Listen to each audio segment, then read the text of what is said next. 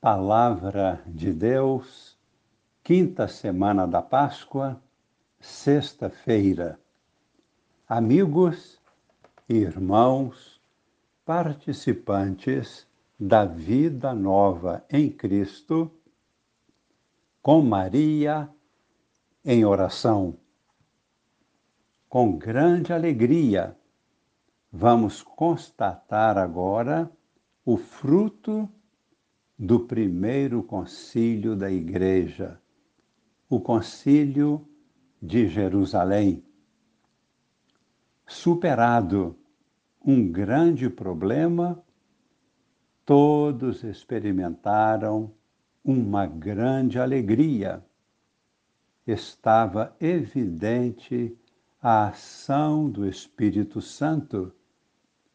A Igreja cresceu muito com este concílio, ficou fortalecida na fé e na comunhão, purificada na prática e na vivência do cristianismo, tornou-se mais dinâmica e eficiente na ação apostólica. O encontro da Igreja com os pagãos obrigou-a a um esforço de purificação. Estimulou o exercício da humildade para reconhecer as limitações existentes na compreensão do mistério da própria Igreja. Este encontro com os pagãos resultou para a Igreja em um crescimento na fidelidade ao Senhor, através do exercício humilde de buscar sinceramente o essencial. Com esta exigente experiência, a Igreja tornou-se mais missionária. Aprofundou no conhecimento de sua missão. Somente uma igreja missionária é uma igreja criativa, viva e fiel a si mesma. Vamos ouvir como tudo isto está registrado no livro dos Atos dos Apóstolos, no capítulo 15, versículos de 22 a 31.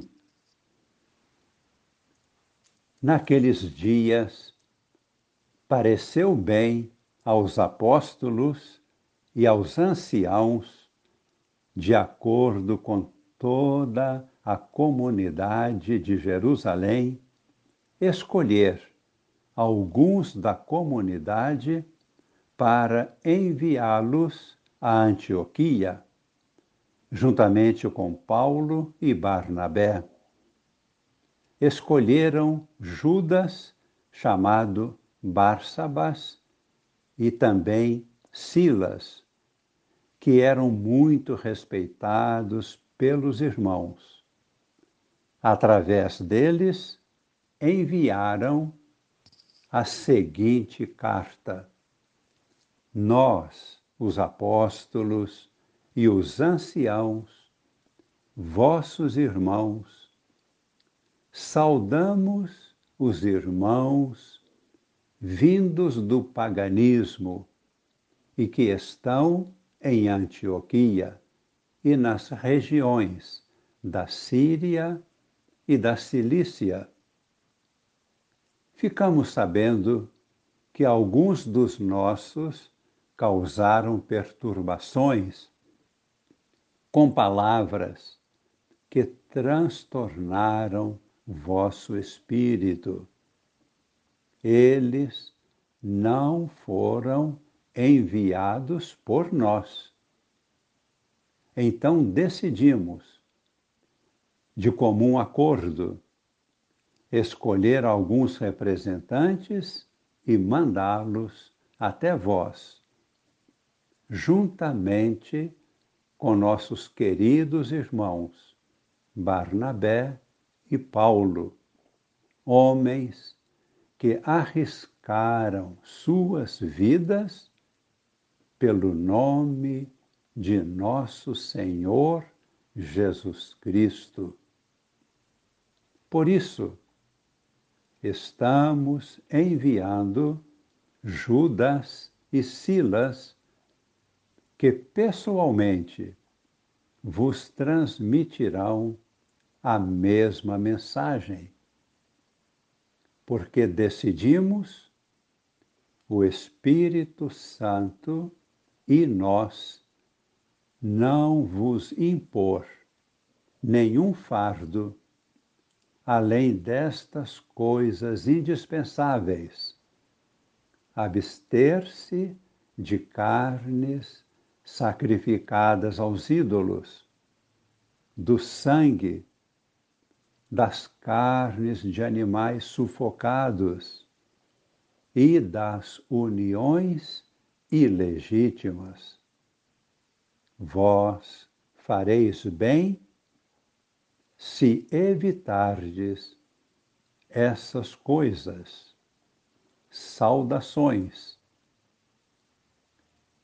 Depois da despedida, Judas e Silas foram para Antioquia, reuniram a assembleia e entregaram a carta a leitura da carta causou alegria por causa do estímulo que trazia.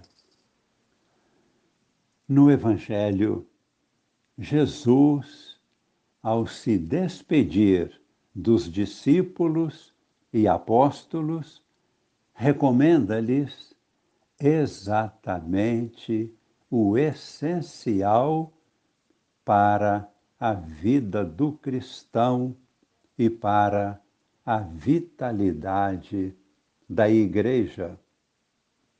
Ouçamos no Evangelho de São João, o capítulo 15, os versículos de 12 a 17. Naquele tempo, disse Jesus aos seus discípulos: este é o meu mandamento. Amai-vos uns aos outros, assim como eu vos amei. Ninguém tem maior amor do que aquele que dá sua vida pelos amigos. Vós sois meus amigos se fizerdes o que eu vos mando. Não fostes vós que me escolhestes, mas fui eu que vos escolhi e vos designei para irdes e para que produzais fruto e o vosso fruto permaneça. O que então pedirdes ao Pai em meu nome, ele vô-lo concederá. Isto é o que vos ordeno: amai-vos uns aos outros. Rezemos acolhendo esta palavra e esta bênção de Jesus, este derramamento do Espírito Santo, o Espírito de amor em nossos corações, em nossas famílias, na igreja e em todos os povos da terra, todos possamos viver este mandamento do amor. Esta bênção permaneça em nós para sempre, em nome do Pai e do Filho e do Espírito Santo. Amém.